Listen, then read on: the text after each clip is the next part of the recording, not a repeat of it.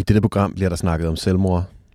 Hvis du har selvmordstanker eller i anden alvorlig livskrise, eller hvis du er pårørende eller efterladt til selvmord, så kan du kontakte Livslinjen på 70 201 201 alle års dage fra 11 til 05. Du lytter til Ørehænger, programmet om livets minder og de sange, der tager os tilbage til dem. Mit navn det er Tejs. Og mit navn, det er Jonas. Og Tejs, som altid, så sidder der en gæst over for os. Det gør det nemlig. Og øh, hende skal vi jo lave et portræt af i dag. Ja, jeg har glædet mig. Jeg har også virkelig glædet mig meget. Og du har lavet en intro, Jonas. Ja, inden, øh, inden hun lige skal begynde at åbne munden, så, øh, så starter jeg. Dagens gæst er nemlig en af de mest prominente og versatile entertainere, vi har herhjemme. Hun startede sin karriere som skuespiller på Gladsaxe Teater, og siden da har hun udfoldet, udfoldet sit skuespilstalent i en lang række store danske film og serier. Hun blev især en del af hele Danmarks hverdag, da hun spillede sin udødelige og karismatiske karakter i blandt andet Bryggeren, Taxa og Krønningen. Det er dog ikke kun som skuespiller, at hun har underholdt det ganske danske land, men også som frontfigur i dansk top rockbandet Sweethearts, som både har deltaget i Danmarks Melodi Grand Prix og udgivet et hav af plader, og endda opvarmet for selveste Whitney Houston. Så i dag byder vi velkommen til powerkvinden, skuespilleren, foredragsholderen, entertaineren og musikeren Pernille. Og ikke mindst Højmark. mennesket. Og Ja, ikke mindst og mennesket. Ja, Og det er jo mennesket, vi skal møde i dag, Pernille. ja det er det. Frem for yes. alle de ting, du har lavet. Ja, ja. Og velkommen til programmet, og dejligt, du I have. havde lyst til at... Jamen tak, fordi I gider lave et portrætprogram om mig. Det er da altid, øh, det er da altid fint. Og Pernille, vi skal jo dykke ned i tre minder fra dit liv. Mm, Først så skal vi høre om, øh, om din barndom, og om en af de første sange, du nogensinde har sunget. ja. Så skal vi høre om dine teenageår, hvor en aften på Sofiekælderen fik stor indflydelse på din Ja. musikalske verden. Og øh, vores alles musikalske Vores verden. alle Ja, musikalske også. tror jeg. Og så til sidst, så skal vi høre om dit voksenliv, og om din relation til Natasha, og om noget, der i dine egne ord var et fantastisk pust. Lad os starte i barndommen. Ja. Hvor, øh, hvor er du født han? Jeg er hjemmefødt på Amager i, Mar- øh, i Martensens Allé.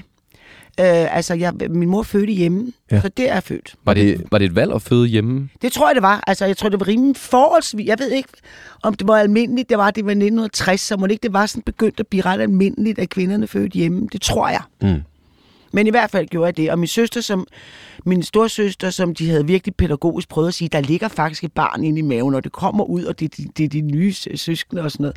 Og hun har åbenbart ikke troet så meget på det, fordi da hun så så det, der var et lille barn. Var, det, var din storsøster også blevet født nej, hjemme? det tror, nej, det tror jeg ikke, hun var. Nej. Okay. Hvad var det for en, en lejlighed, du voksede op i? Jamen, altså, der boede vi så de første øh, tre år. Det var sådan en, altså, hvad var, en lejlighed på, på Amager. Altså, så flyttede vi øh, til Søborg i Villa.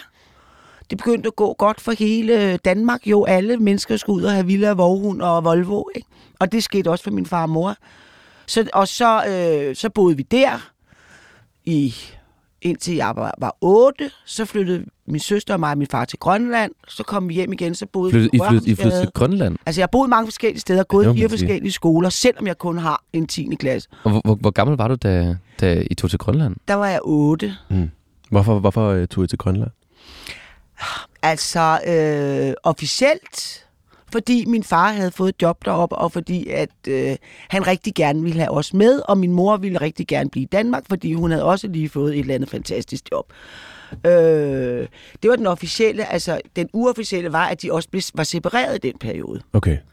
Men øh, vi kom med min far til Grønland, og det var, det var, det var barsk. Ja, hvordan var det, Det var det skift? Altså, det, det må have været vildt i så ung en alder også. Og sådan. Ja, men det var det. Altså, vi var 8 og 10. Ikke? Jeg var 8, min søster var 10. Og min far var flad forvejen, fordi han skulle simpelthen finde et sted, vi kunne være jo. Ikke? Og Grønland på det tidspunkt var... Altså, det var lige akkurat der, hvor vi burde ska- skamme os allermest som danskere, vil jeg mene. Fordi der var vi i gang med at lave de der sådan nogle kæmpe store betonblokke, Ja. som, øh, og alle grønlænderne skulle ligesom øh, ind fra slugterne og, og bostederne og ind i de der Ja, så fang, fanger for alle bygder, Ja, ja, når de blev... ind til Godthåb, som det hed dengang, og øh, ned på fabrikkerne og pille rejer og lave torske fiskfiléer til os. Mm. Og det gik selvfølgelig helvede til. Altså, så da, da vi landede der i Godthåb, der var det altså, Det var en meget rå by. Det var sådan en by, øh, der man vadede næsten i Glasgow. Altså, der var et massivt alkohol, øh, drukkultur, ikke? Og så var det bare sådan en byggeplads. Altså, det var bare alt andet end charmerende. Det kan jeg godt sige. Og vi boede så i Blok P, som gudskelov nu er jævnet med jorden, som var den længste af de der blokke. Og det var sådan blevet sådan, så nede den ene afdeling, der boede grønlænderne, og der var der altid fuld gang i den på svalegangen med brændende og skrald og slåskamper og hvad ved jeg. Så kom der midter, hvor der sådan var lidt mere ro på, det var de blandede par, og så til sidst var der sådan en dansk ende, hvor det var tydeligt, at danskerne kunne godt finde ud af at bo i det der Ja. Men hvor, hvorfor var det delt op så meget? Det må du ikke spørge mig om. Sådan tror jeg bare, det er. Altså, sådan tror jeg sådan set tit tingene er. Mm. Altså virkelig også, når vi snakker om integration herhjemme, snakker meget om integration. Altså jeg tror sgu ikke så meget på det. Jeg tror ikke særlig meget på, at mennesker dybest set vil integreres, men vi kan sameksistere. Mm. Altså jeg var i Kenya sidste år, og der... Øh, der går muslimerne og de kristne rundt blandt hinanden. Ikke? Og, det, og jeg tror ikke, de er specielt integreret i hinanden, men de sammen eksisterer. De blander sig ikke på den måde, altså vi får lov. Og det tror jeg virkelig er vejen frem, og det tror jeg, vi alle sammen skal til at indstille os på, at vi skal sammen eksistere med alle mulige forskellige mennesker. Mm. For jorden ændrer sig jo markant i øjeblikket. Virkelig meget. Altså den der fælles respekt. Ja, ja, og Ja. Det, det, det, lad være med. Du behøver ikke blive provokeret af, at der er en anden, der tror på noget andet end dig. Altså, det behøver du slet, slet ikke blive. Hvordan var det så som barn? Altså i, Jamen, i det Grønland? Var, det var, altså, der er overhovedet ikke, noget- jeg har også skrevet om det i min bog, der er overhovedet ikke nogen tvivl om, at det var en møgbarsk omgang. Altså, dels fordi, at min far meget hurtigt, det var, altså, han havde altid været meget festlig, Ja. og jeg kom fra et meget festligt og sjovt hjem. De var så begyndt at skændes der, da vi omkring Grønland også. Ikke? Men, men, men ellers meget festligt hjem. Og min far var absolut en festabe, og mange andre ting. Og, men det der at komme til Grønland, på, for ham var det fuldstændig som at gå i løvenskab. Det sagde bare, wow, lad os drikke. Ikke? Altså, Ja. han fik virkelig sådan nogle tvivlsomme venner. Som, øh, så i løbet af ikke så lang tid, så var min søster og mig jo ret meget overladt til os selv. Ja.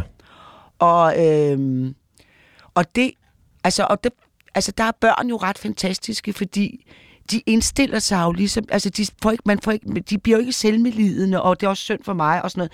Der er jo en helt anden, når hvis det er sådan, det er, hvordan klarer vi så den? Ja, det er meget sådan overlevelse. Meget overlevelse, ikke? Altså, og jo 15 gange sejere, end folk tror. Og jeg, og, og jeg mener også, at børn bør få, få lov til at prøve nogle flere grænser af alene, end de gør i øjeblikket. Mm. Men det er en anden snak. Men i hvert fald så...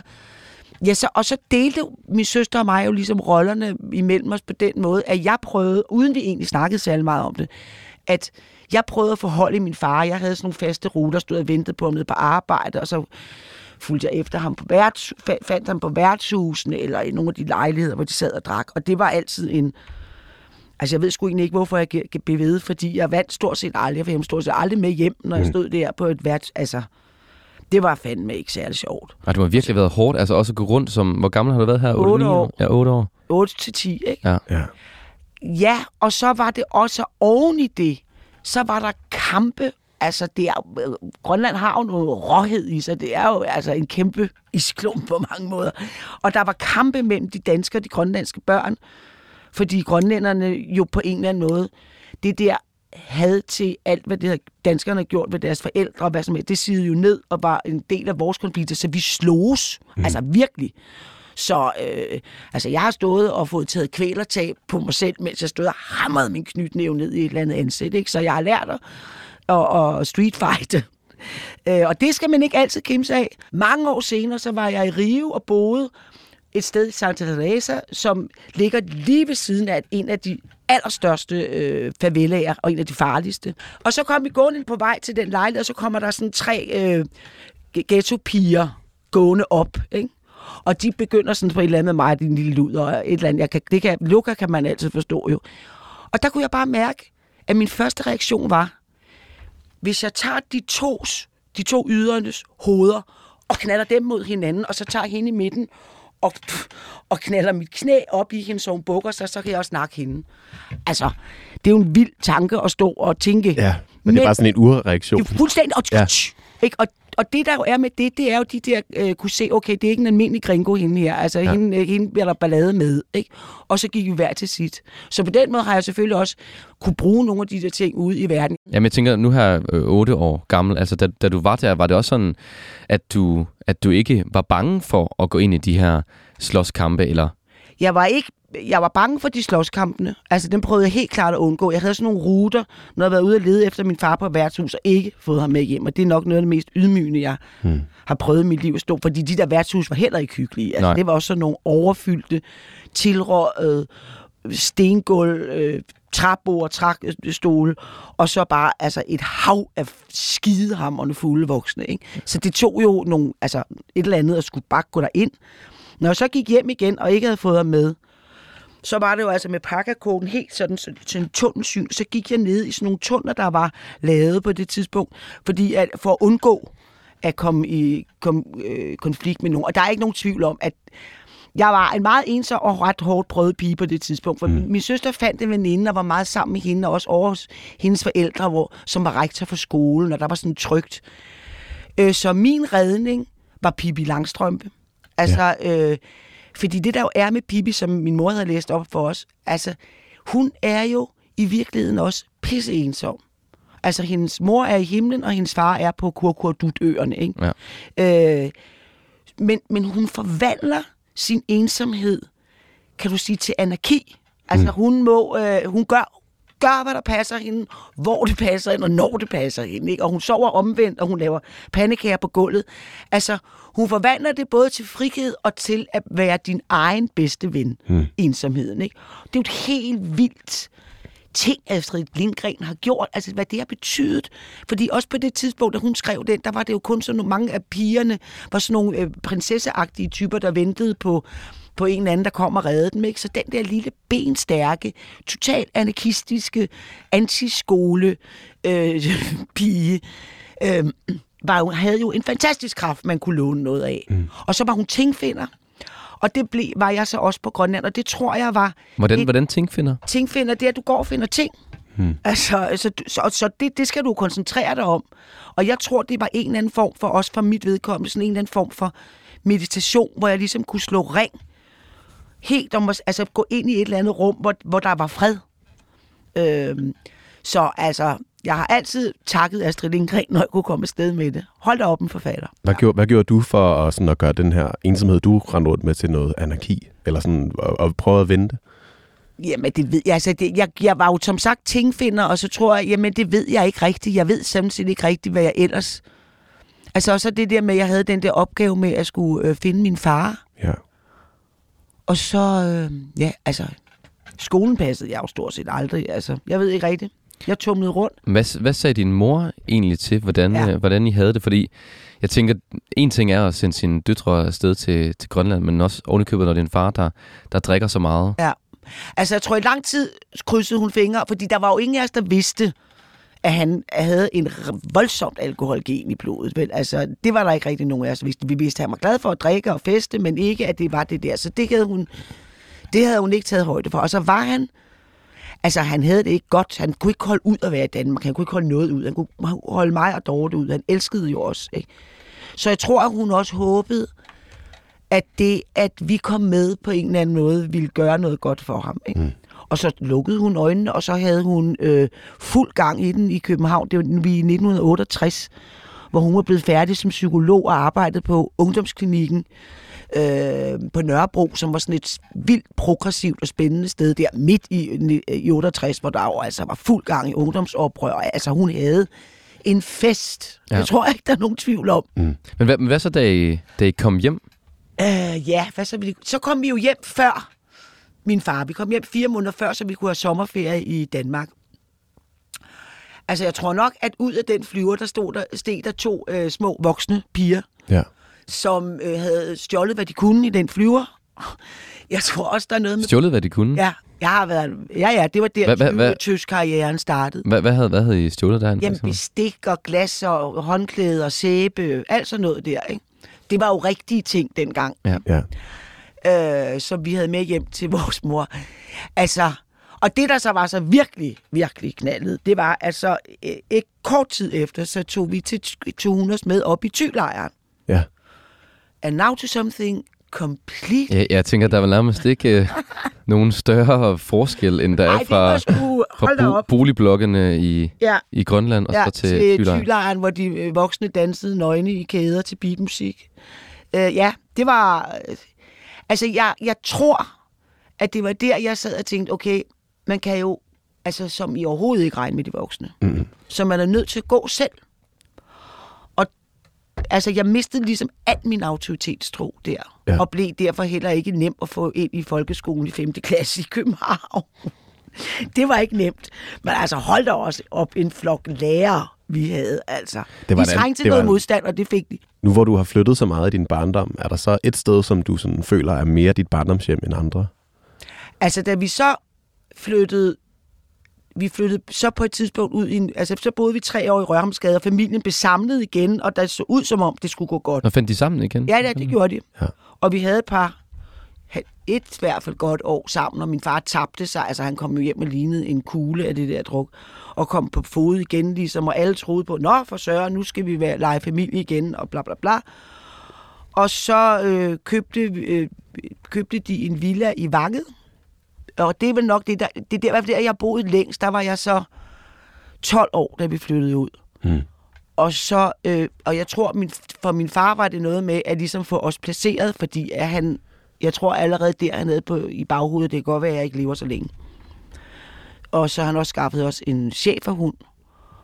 Og så døde han så i den sommer, hvor vi var flyttet ind i, i januar. Ikke? Ja. Hvordan, hvordan var det? Ja, han begik selvmord. Nå. Ja.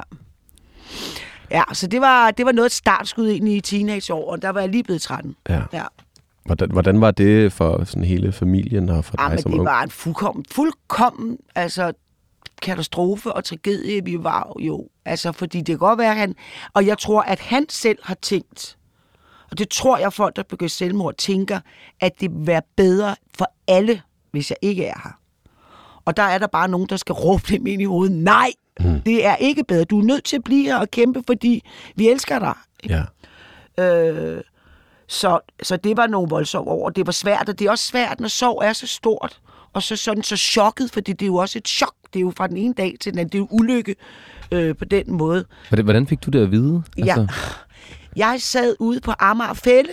Jeg havde et, øh, på det tidspunkt gik jeg på Ridderen ude på Artillerivarens rideskole, som var sådan en under social boligbyggeris ungdomsklubber. Og der er ikke nogen tvivl om, at vi var sådan 16-14 piger, der nærmest øh, boede derude. Vi havde marsvin med kaniner og sådan noget. Og I må tænke på, altså der var ikke noget, der hed mobiler.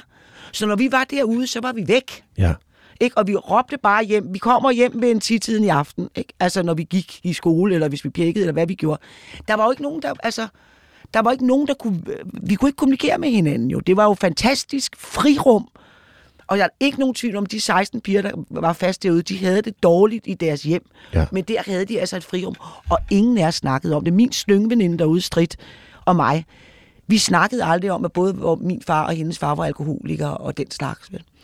Øhm, Men du var derude? det, jeg så var, det, det var så en dag, jeg havde snakket med ham dagen før min far, der var jeg alene hjemme med ham, og han havde været på druk i sådan en af de der, han havde så nogle, han blev sådan kvartalsdranker til sidst, sådan 10 dages druk, og så to måneder ædru, og, der, og han var lige ved at lande af sådan en periode, og der ved jeg også godt, hvor dårligt man har det.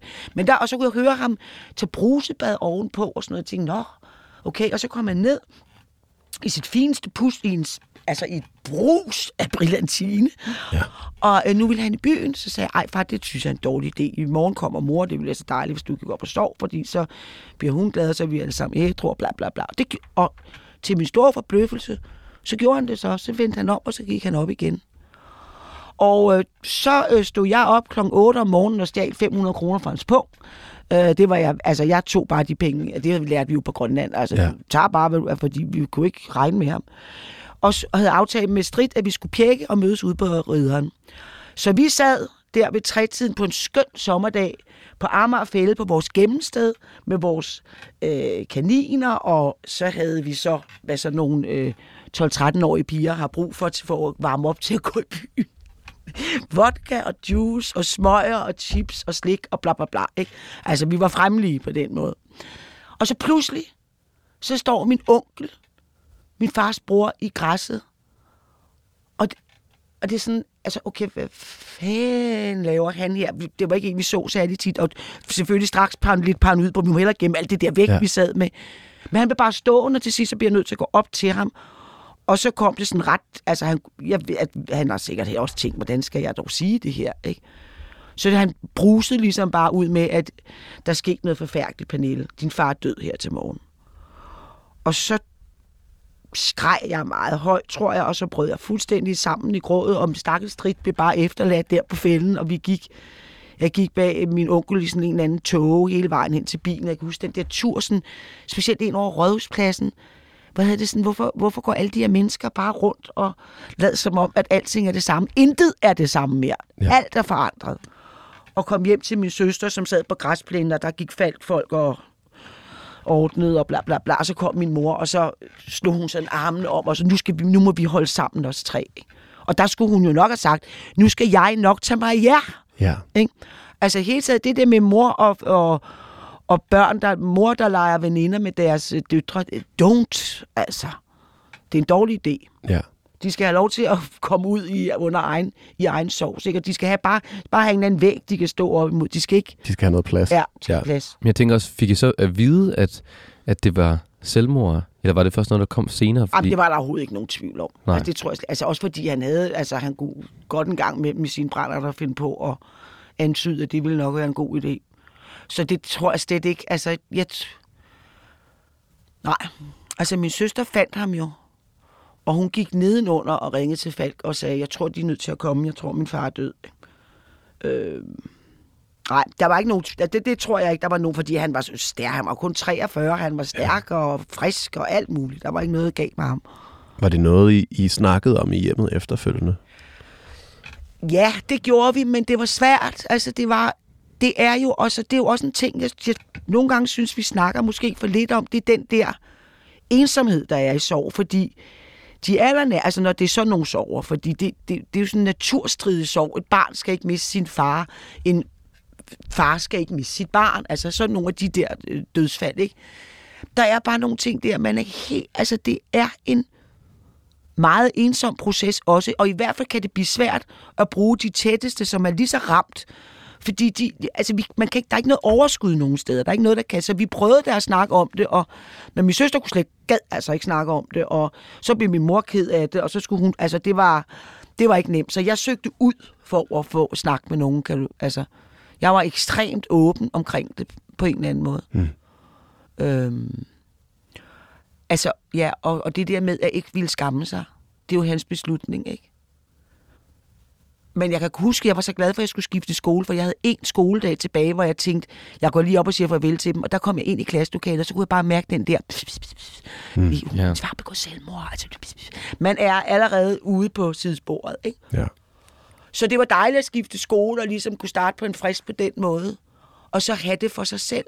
Ja, og så ligesom vælge, hvem der skal Ja, involveres. ja. Men øh, ja, Pernille, vi skal jo også høre noget musik for den Ja. her tid, og det er jo sikkert i en lidt anden boldgade, end det vi lige er, kommer fra. Men nej, der, det passer sgu meget godt. men det handler i hvert fald også om alkohol, må man Det passer i hvert fald om alkohol. Jeg vil sige, at Osvald Helmut, min, vi, derhjemme i den lykkelige tid, for vi var jo meget lykkelige indtil jeg var 6-7 år gammel, der havde vi øh, alle tre, sådan tre LP'er med Osvald, og jeg kunne stort set dem alle sammen udenad, og specielt et par stykker af dem optrådte jeg med, Ja. fem år gammel. Her er den ene af dem. En halv meter nedløbsrør. Og din tunge er som en galoske. Når din drøve er stor som en brioche, så er det organet, der er løbet tør. Så det er hunden, der klammer. Så er det Bayerens time, min ven. Ja, jeg optræder faktisk stadig med den. I det røde hav, ja.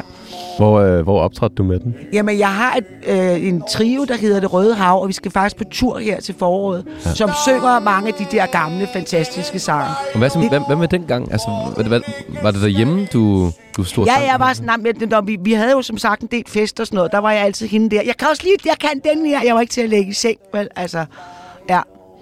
Så det der underholdningsgen har, har været jeg har været der fra med start syv af. fra starten af. Og så er det vilde ved den der sang, er jo, det er en hyldest til alko- alkoholismen. Ja, hvordan har du det egentlig med det, når, altså når, at, når Jamen, det har jeg det selvfølgelig dobbelt med. Fordi det hele moralen den, det er jo, når du, har, som, når du bades i ølspædens pisler, så skal du bare have en bajer igen, så kører vi. Ja. Ikke? Jeg tror slet ikke, den er blevet tilladt i en revy i år eller i dag. Altså, men øh, jamen, jeg synes, den er sjov. Og jeg synes også, der er noget fantastisk, altså i disse utrolige, øh, hvad hedder så noget, krænkelsesparate, hvad må vi sige, hvad må vi gøre, og vi skal ligesom have sådan fælles om det. Altså der synes jeg, det er meget befriende med sådan nogle gamle anarkister som dem der, altså. Mm. Vi skal videre til øh, det andet minde, som jo er fra din ungdom. Ja. Og da jeg snakkede i telefon med dig, Pernille, så sagde du, jamen her var jeg nok en 12-13 år. Ja. Og så sagde jeg, "Jamen, det er fra din ungdom. Så sagde du, der var jeg også allerede ung. Ja. Altså, Ja, ja, men og nu har altså... og det, jeg og det, var- tror, og jeg det tror lidt, faktisk, jeg var 13, for jeg tror, min far var død. Men Så, men altså, jeg start, altså, utrolig mange i min generation startede med at ryge og drikke, da vi var 11-12 år gamle. Ja, du siger jo også, at, at derude på, var du ude på Amagerfællet? Ja, på rid. Ja, der sad vi ja. også med vodka og juice og smøger og chips. Jeg tænker også, var det ikke mærkeligt den, den ene dag, og så øh, hente din far fra værtshus, eller sige til ham, at han ikke skulle tage på druk, Jo. og så den anden dag selv sidde ude på Jo. Amagerfælden, som... Ej, sådan tror jeg slet ikke, jeg øh, resonerede. Altså, det der var med at drikke dengang, det var bare, så var der farvel, farvel til alting. Ja. ikke? Ja. Ud og partyen, altså. Ja, hvor, hvor var du hen i sådan dit liv i den her, i den her tid? Jamen altså, som sagt, altså vi flyttede jo den der villa, hvor han så døde et halvt år efter, øh, der var jeg 13. Mm. Ja. Så jeg har været 13 år omkring det. Jeg tror, det, det passer meget godt med sådan 13-14 år, da det jeg sad i Ja. ja. Sofiekælderen. Ja. Ja, ja. Og Ja. Hvad, hvad, hvad lavede du sådan til daglig? Øh, jeg, lige på det tidspunkt i mit liv, der var jeg faktisk, der, det var der på den nye skole, der var jeg sådan lidt medlem af sådan en klike, kan du sige. Det er den eneste gang i mit liv, jeg har været det. Ellers har jeg jo altid været sådan en mærkelig alene outsider-type. Men der var jeg sådan lidt medlem af en klike, og vi var til gasolin. Og vi var gasolin-fans. Øh, og jeg har jo altså, det kommer blærehistorien, jeg har jo siddet på Sofiekenderen med Ja, en prøv, øl prøv, prøv, prøv lige at forklare, øh, hvor stor var gasolin på det tidspunkt her, og hvor er Sofie-kælderen? Og... Okay, Sofie Gasolin var absolut overhovedet ikke store. Altså øh, minimale. Og Sofiekælderen er et værtshus på Christianshavn, som ikke er særlig stort. Mm. Der er en lille bit scene. Og det var så der, jeg sad på, med, i skrædderstilling sammen med nogle af vennerne. Og, Med der, en og der, øl i- må det, der må det jo godt være, selvom I der var... måtte vi godt være, selvom vi var 13 år, ja. Ja. og vi måtte også godt drikke over ja. Det gjorde vi så. Ja, og øh, skade, jo, vi har da nok taget skade, men altså, der er så mange måder at tage skade på. ja. jo, ja det har også været sjovt, tænker Det har jeg. været rigtig, rigtig sjovt. Og der sad vi så, og så kom de, og så stod, altså, så sådan en guitarist i leopardbukser og guld, og bare jo, altså, førte sig frem, som om man stod på Woodstock, ikke? Og en total bælåret bassist, man ikke anede, hvor gik hen. Men, og så sådan en trommeslager, der lignede en pudelhund, og så den der øh, unge mand med, altså lige så stor en mund nærmest som sit ansigt. Det var fandme gasolin. Ja. Og, ja. Hvordan, hvordan, hvordan var det? Og, og, og Jamen, det var helt deroppe? vildt. Det var helt vildt. Altså, vi var, altså, det var fantastisk. Det var det sgu. Og vi var jo totalt fan af dem. Og det var lige og på loppen og alle mulige steder. Ja. Og, Det var hvordan- stort. og, og prøvede så at komme i kontakt med dem, ligesom Nej. jeg tænker os, vi være store fans? Nej. I ture måske ikke? Jamen, det tror jeg ikke. På den måde var vi ikke. Vi var ikke sådan start. Altså, det var sådan... Vi var jo ret øh, røde og revolutionære. Så det tror jeg ikke på den måde, vi var klar til sådan noget stardyrkelse. Mm. Men jeg var Beckerly-fan. Jeg var virkelig Beckerly-fan. ja, som er guitaristen. Mr. Stonefree. Stone. Men kan du ikke prøve sådan at forklare som den her aften, sådan, hvordan, var, hvordan altså, så Sofiekælderen ud den her, den her tid? Altså... Jamen, det var jo sådan et værtshus med brune træbord også, og brune stole, og et, et, mini, et lille gulv til leg, hvor man kunne sidde eller stå og danse, og så en lille scene, og så en stor bar, og så bare altid stuen fuld. Mm. Ja. Det var sådan et samlingspunkt. rigtig Christianshavner, øh, altså det var der, hvor Christianshavn også virkelig havde den på en eller anden måde. Der var ret meget musik, nogle kældermand og hvad de hed alle sammen, øh, der kom fra, altså fra Christianshavn. Det sprang ligesom derfra, ikke? Ja. Ja. Var, du, var, var du tit på, Sofie-kælderen? Eller var det kun, Jeg, jeg, var, jeg er ikke specielt tit på Sofiekælderen. Jeg var tit i byen. Ja. ja også på, i huset Magstræde. Ja. ja. Der drak min veninde og mig elefantøl. Det er jo helt vildt, at- vildt at tænke på, at, sådan, at man kunne det dengang også, ikke? Ja, altså, jo, jo, jo, alder. det var sgu nok ikke gået. Ej. Ej, jeg- altså jeg tænker, hvis jeg havde set en, der var 12-13 eller 13-14 år på en bodega i dag, altså, Sidde og ryge og drikke. ja, ja så ville jeg nok lige Ja. ja. reagere, ikke? Det vil, jeg, jeg vil også sige, nogle gange, når jeg ser børn på 8 år, tænker jeg, kæft, hvor er, det lige, hvor er man lille. Ja, Ikke? Enig. virkelig. Ja. Ja, der har du været voksen på det tidspunkt. Jeg er i gang med at blive Ind i det hovedet hvert i hvert fald, ikke? ja. Hvordan, øh, hvordan udviklede dit forhold sig til, til din mor i, den, i de her år? Jamen altså, hvordan, altså, vi nåede at få nogle rigtig gode år sammen, og, og en, vi havde det ikke nemt. Det havde vi faktisk. Altså, vi havde det ikke, altså, det hele var svært derhjemme efter min fars død. Hmm. Og jeg havde det også svært i skolen. Jeg havde det svært over det hele, faktisk. Så jeg besluttede mig for, at nu, øh, nu tager jeg min øh, 10. klasse. Det var sådan en realeksamen, det hed dengang. Det var den sidste af sin slags, 1976. Og så tjener jeg nogle penge, og så flytter jeg til Paris. Ja. Hvorfor lige Paris? Altså, dels var mit hjem rimelig frankofilt, og Paris var på det tidspunkt altså virkelig også hotspot, og hele ungdomsoprøret var jo ligesom, kom, sprang meget derfra og sådan noget. Så der var flere grunde til, at og jeg ville gerne lære at snakke fransk. Så det gjorde jeg, og det var i sig selv jo, øh, altså det var rimelig overmodigt, at, at tro, at det, at det skulle være nemt at være 16 år og alene i Paris. Ikke? Det var ret barskt faktisk også. Øh, og dernede, det er en lang historie. Jeg forelskede mig helt vildt i en spanier, som reddede mig, da jeg lå med halsbetændelse, bla bla bla, som en, jeg havde en adresse på hjemmefra. Reddet dig? Reddede mig! Ja. Ja, fordi jeg, altså jeg, jeg tog der til, og så havde jeg ligesom øh, det der sted, hvor jeg startede på sprogskole, tre timer om dagen, det havde ø- op på øverste etage, ligesom sådan en, en sovesal, kan du sige, ligesom et vandrehjemsagtigt, ikke? Og der boede jeg, der jeg som den eneste, der, der var otte senge, jeg var den eneste, der var der. Og så havde jeg boet der mere end to-tre dage eller sådan noget, og så fik jeg altså en kæmpe, vågnede jeg helt vildt syg. Altså sådan, sådan, når man næsten kun er syg, når man er ung, ikke? altså med høj feber, ondt i halsen, hele lortet. Og så lå jeg der og tænkte, og I må stadig tænke på, at der er ikke noget, der hedder mobiler. Jeg, jeg kan jo sådan set ligge og dø her, uden Ja. nogen øh, Ja. øh, kommer til at opfatte det. Og så, som det jo tit er, så kommer der altid øh, en nådegave, når det ser allersortest ud. Så ham der, José Luis Robledo, som han hed, han var ven med min, en, den eneste virkelig fede lærer, jeg havde i de sidste tre år, jeg gik i skole, som virkelig skolede mig med at læse og satte mig på. Fordi jeg havde også, efter min fars død, var jeg virkelig sådan, jeg vil vide noget, jeg vil vide noget om verden, jeg vil vide alt muligt. Ja. Og der er skønlitteratur jo fantastisk.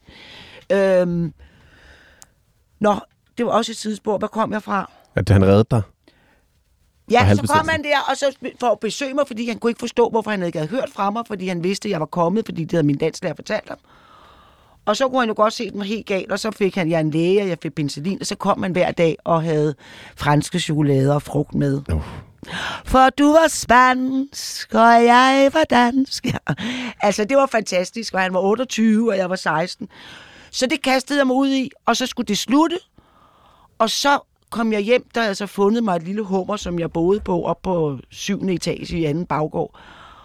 Og øh, så prøvede jeg fuldstændig sammen. Ja. Og jeg tror på en eller anden måde, at jeg ligesom havde, lige siden min fars død, på en eller anden måde, altså bare øh, koncentreret mig om at klare den, klare den, klare den, klare den, klare den, øh, øh, feste og synge og alt muligt, og så klare den, klare den, klare den. Og så der, der sagde det ligesom, altså, det var som om det hele, alt blev revet væk under fødderne på mig, jeg havde det virkelig sådan, kan jeg klare det, skal jeg til hjem? Nej, du bliver. Og så havde jeg sådan tre uger til en måned, hvor jeg altså virkelig havde øh, mareridt. Jeg slog alt og alle ihjel, og jeg vågnede op i tårer, og det var... Men så begyndte det at blive forår, og så tog jeg mig så en beslutning en dag, hvor solen skinnede. Så, Pernille, nu står du op, så går du over alle Paris' broer, og hver eneste gang, du er gået over en bro, så har du lagt noget bag dig. Ja. Og der, øh, der er 38, jeg gik 38 over 38 broer. Og, Hvad- hvad- og på en eller anden måde, så lykkedes den øh, operation altså. Hvad var alle de ting, du lagde bag dig? Jamen, det var alt det død, og alt det sorg, og alt de, øh, altså, al min ulykkelighed i virkeligheden, ikke? Ja. Der var meget. Ja, og mit ingen tilhør. Hvor, hvem er jeg, og hvad skal jeg med det hele, og så videre, og så videre. Men så, øh, så tog jeg mig sammen. Det hjalp faktisk, og så begyndte jeg at få et par japanske venner, som gik på sprogskolen også. Og til sidst endte jeg med at forelske mig i den ene af dem, og det er en anden historie, men det var også fantastisk. Og jeg kom hjem, men altså jeg forlod Paris, mens han holdt mig i hånden, og vi på Gare du Nord, og vi græd og græd, og til sidst måtte vi slippe. Og så tog, gik jeg ind i min coupé, og så tudede jeg så længe, så en eller anden gammel dame sagde til mig, undskyld, men så ked af det, er der ingen, der jo, jo, jo. Og Jeg synes måske, du var lidt dramatisk, øh, hende damen. Nej, jeg var meget. Jeg tror ikke, jeg har sparet på dramatikken. Nej. Men så sagde hun nogle meget vise ord til mig, så sagde hun, prøv nu at høre her, hvis du skal have ham, så skal du nok også få ham. Og med den bevidsthed rejste jeg så tilbage, og var jo helt vildt stolt. Altså, det var jo en fantastisk oplevelse at have klaret den, at have lagt den mega arm med mig selv. Ikke? Ja. Og det gav, har jo givet mig nogle fantastiske styrker i forhold til, altså, jeg havde det jo virkelig sådan, I kan bare komme an, jeg kan klare det hele. Og det viste sig så, altså, det var der også rigtig god grund til, fordi ikke særlig langt efter, så blev min mor syg af kræft, og så døde hun 3-4 år efter, da jeg var 21, så det var jo sådan, ah, der kan jeg huske det helt ærligt, det ikke, ikke også det, men jo også det. Så der var god, det var rigtig, rigtig godt, at jeg havde nogle kræfter til at klare det. Der, der, er sgu, der er noget at skulle stå imod på en eller anden måde. Ja, Helt vildt. Det lyder også som om, at den her tid i dit liv var meget sådan 180 i timen, ikke se tilbage. ja. Så, hvor- hvordan, hvordan var det så at komme hjem til København? Var det, det, det er sådan lidt den samme øh, sådan, øh, livsstil, du kørte? Ja, altså nej, så fordi i Paris havde jeg jo ligesom også taget en beslutning om, at jeg godt ville, at jeg var kunstner. Altså det var, det, det var ligesom noget, der kom til mig, fordi jeg var inde på et meget fantastisk museum, der ikke findes mere, som hedder Jeu hvor alle impressionisterne og ekspressionisterne, og det er sådan nogle Monet, Manet, Degas, Renoir, Van Gogh ikke mindst.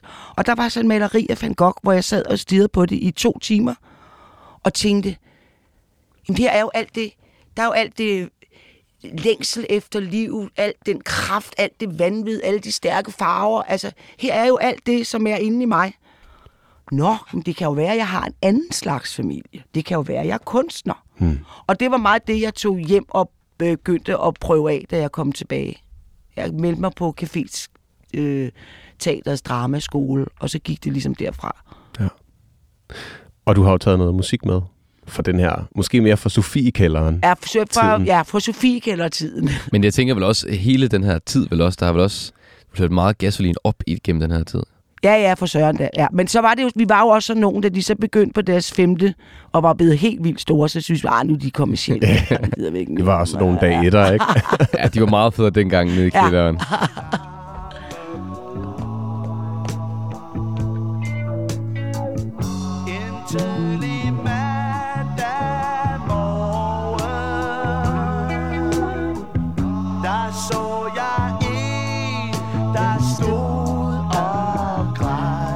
jeg tænker også, hvis øh, at den her sang ikke var skrevet i København, så kunne Kim Larsen jo også godt øh, have mødt dig, hvis han gik rundt i Paris over de her mange broer.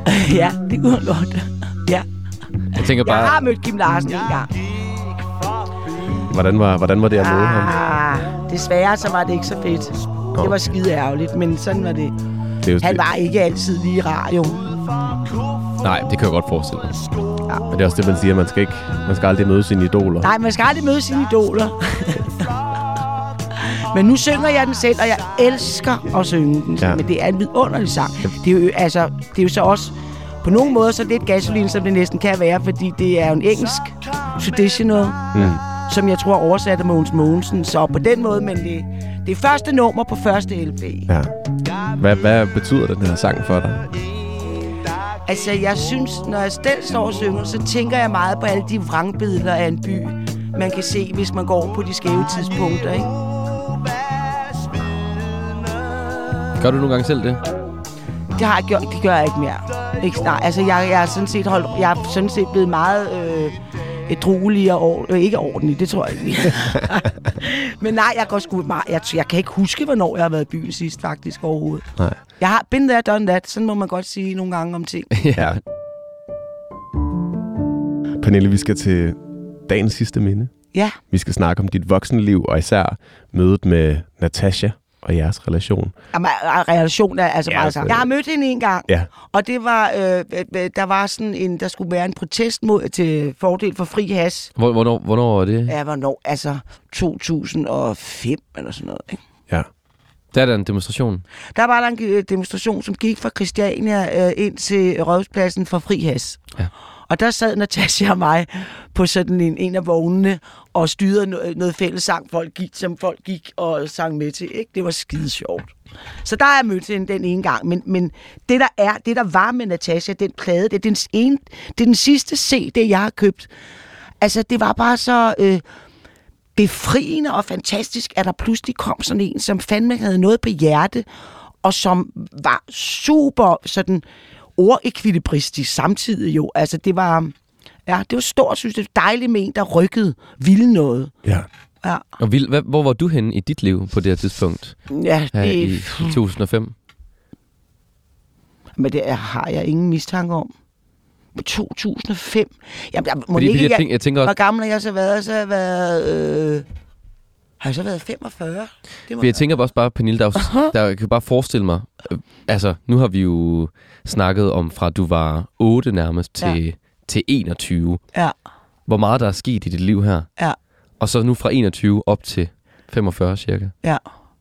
Jamen, det har jo været hele, øh, kan du sige, hele turen, hele rejsen ind i showbiz, hele kampen for at komme igennem, Ja. ja. succesen med det, og så bare øh, virkelig meget at lave. Ikke? Fuld, fuld rulle på. Det må også Ja. have været hårdt. Det var det også, men man har jo kræfter til det, og det var også skide sjovt jo. Ja. Altså. Ja. Det var bare fuld rulle på. Altså, men jeg vil sige, at jeg synes næsten, det er der sjoveste jo hele tiden var Sweethearts. Ja. Altså, og der gav taxa det jo for eksempel et kæmpe boost og sådan noget. Mm. Altså, Hvornår opstod, der var vi fandme store. hvornår opstod Sweethearts? I 89. Ja.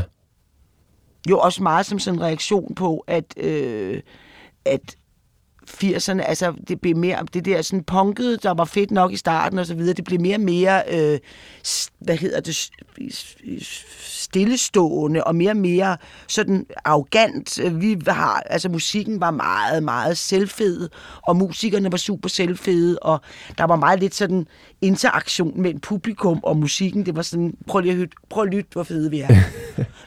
øh, så der trængte sig noget fællessang og nogle farver og noget gang i den, og der var det jo fuldstændig oplagt med noget danstop, fordi at det var jo det allermest forbudte. Også fordi der var så meget med de der gode og dårlige smag, Ja. og danstoppen var jo ligesom det allermest forbudte. At, at, Men det fede var, at vi kunne dem alle sammen alligevel. ja, ja. Så de var jo geniale til fælles, og det har jo også vist sig, at den der gyldne periode i starten af 70'erne med danstoppen, der var jo mange, der er jo mange evergreens iblandt dem. Altså Sommer og Sol er jo en evergreen. Vildt meget. Ja. Altså, Men jeg tænker også, ja. at, at du og har... de blev så dårligt behandlet, altså. Også af mig. Men, men jeg tænker også bare, at, at du har vel også tit gjort ting, som andre synes er forbudte, eller, eller sådan... Jeg har i hvert fald tit været en pro, altså godt kunne lide at finde mig et provokerende sted. Ja. Ikke? ja. Ja, også, også, med, også med Natasha og Giv mig Danmark tilbage. Og jeg tænker også med Ølhunden Glammer, altså ja. Ja. en PH, som også var meget progressiv Ja, og ja, radikal, ikke? ja. Og, og så øh, Gasolin også, som også var meget progressiv. Ja, ja. Jo, jo, men altså, jeg var der også en oprør på en eller anden led, ikke? Og en, med, med, med antennerne ude, og jeg var, altså, jeg var jo fan af Susanne Brygger og Leonard Cohen. Altså, det var jo ligesom mine...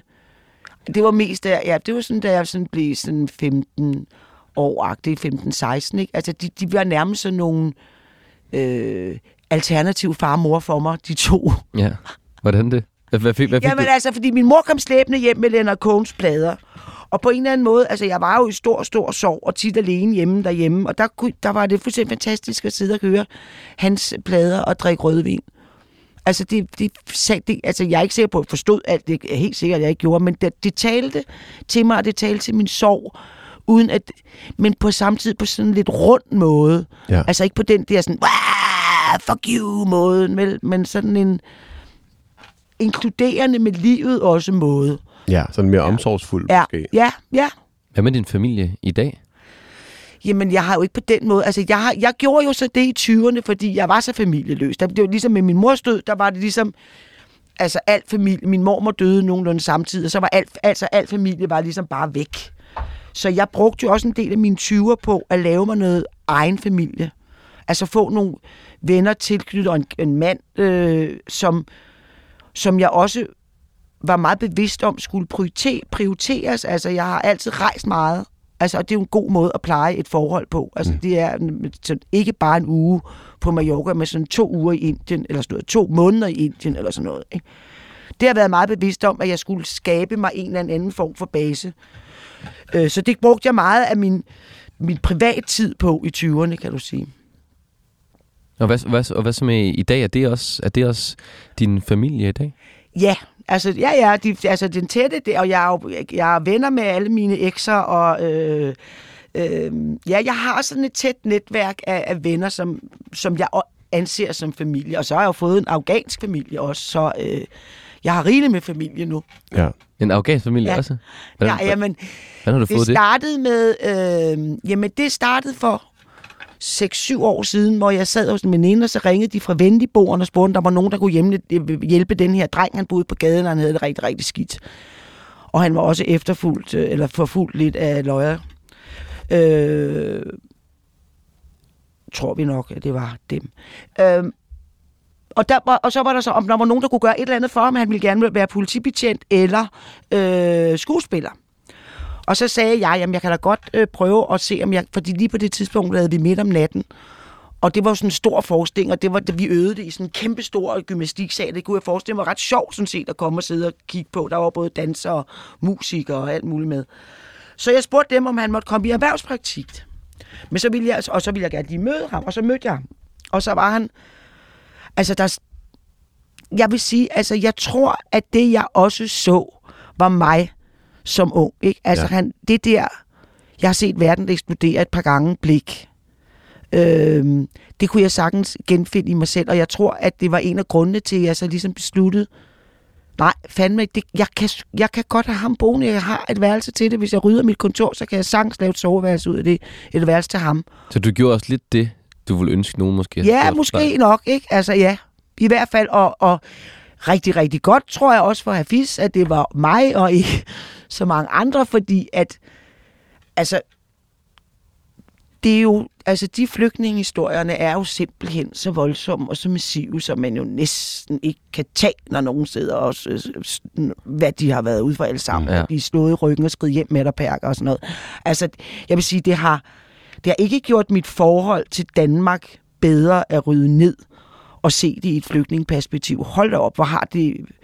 Det har fandme ikke været så sjovt. Mm. Altså, det, at møde det, altså, jeg ved ikke, hvad fanden folk har gav. Igen det der med, altså, jeg har også savnet, at der i debatten er blevet skældnet, blev, ville blive skældnet meget mere mellem, der er noget, der hedder øh, indvandrere, der er noget, der hedder udlændinge, der er noget, der hedder immigranter, og så er der noget, der hedder flygtninge. Mm. Og flygtninge er altså i en helt særlig kategori. Det er mennesker, der har mistet alt på splitsekunder, pakket, hvad de kunne nå at pakke, og så er det bare afsted.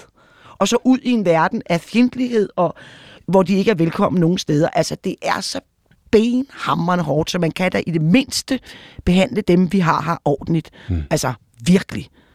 Jeg har nogen, apropos BH, så tror jeg ved Gud i himlen, vi havde fået nogle skud, øh, skideballer som øh, nation, hvis han havde levet. Ja. Den gamle humanist der. Ja. ja.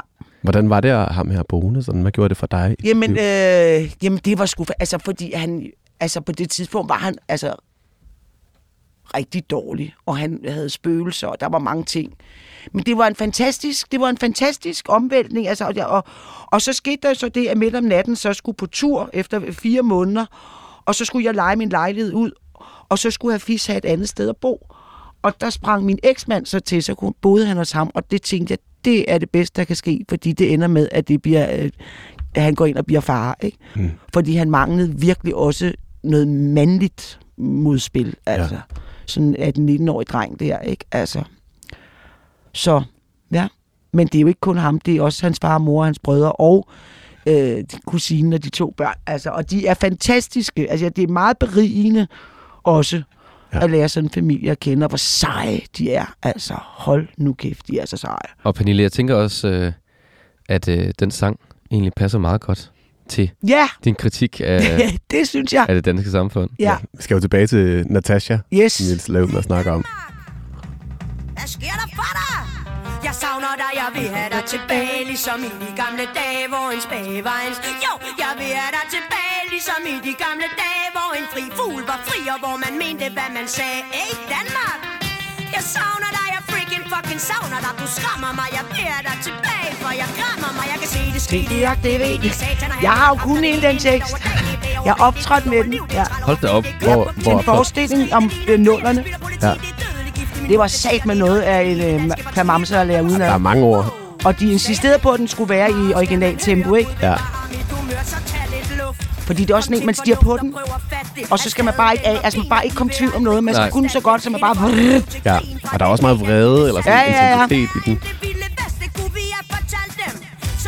Ungdomshuset væk til en fanatisk erotisk sæk med et kors i røven Hvor er det fræk, giv mig mit land tilbage Ligesom i de Hvad tænker du på, når du sidder og hører den nu?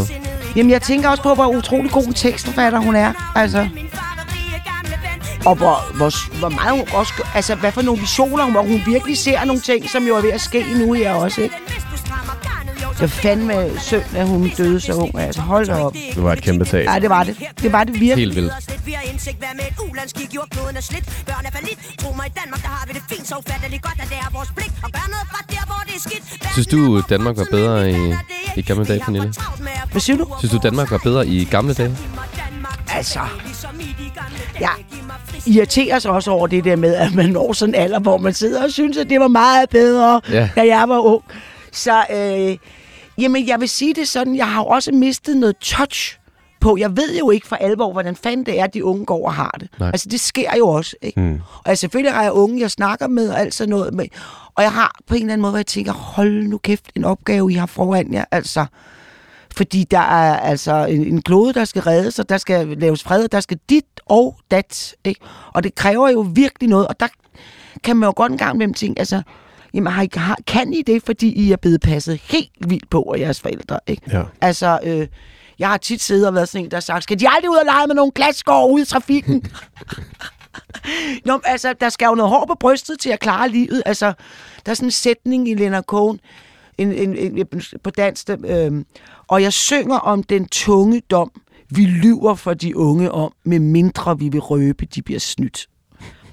Altså, øh, Det er store ord. ja, Ja, det er det virkelig. fordi det er jo at snyde øh, mennesker at bilde mænd, at det er super nemt at leve. Ja. Og, det, og at- man ikke behøver at blive ked af det en gang imellem.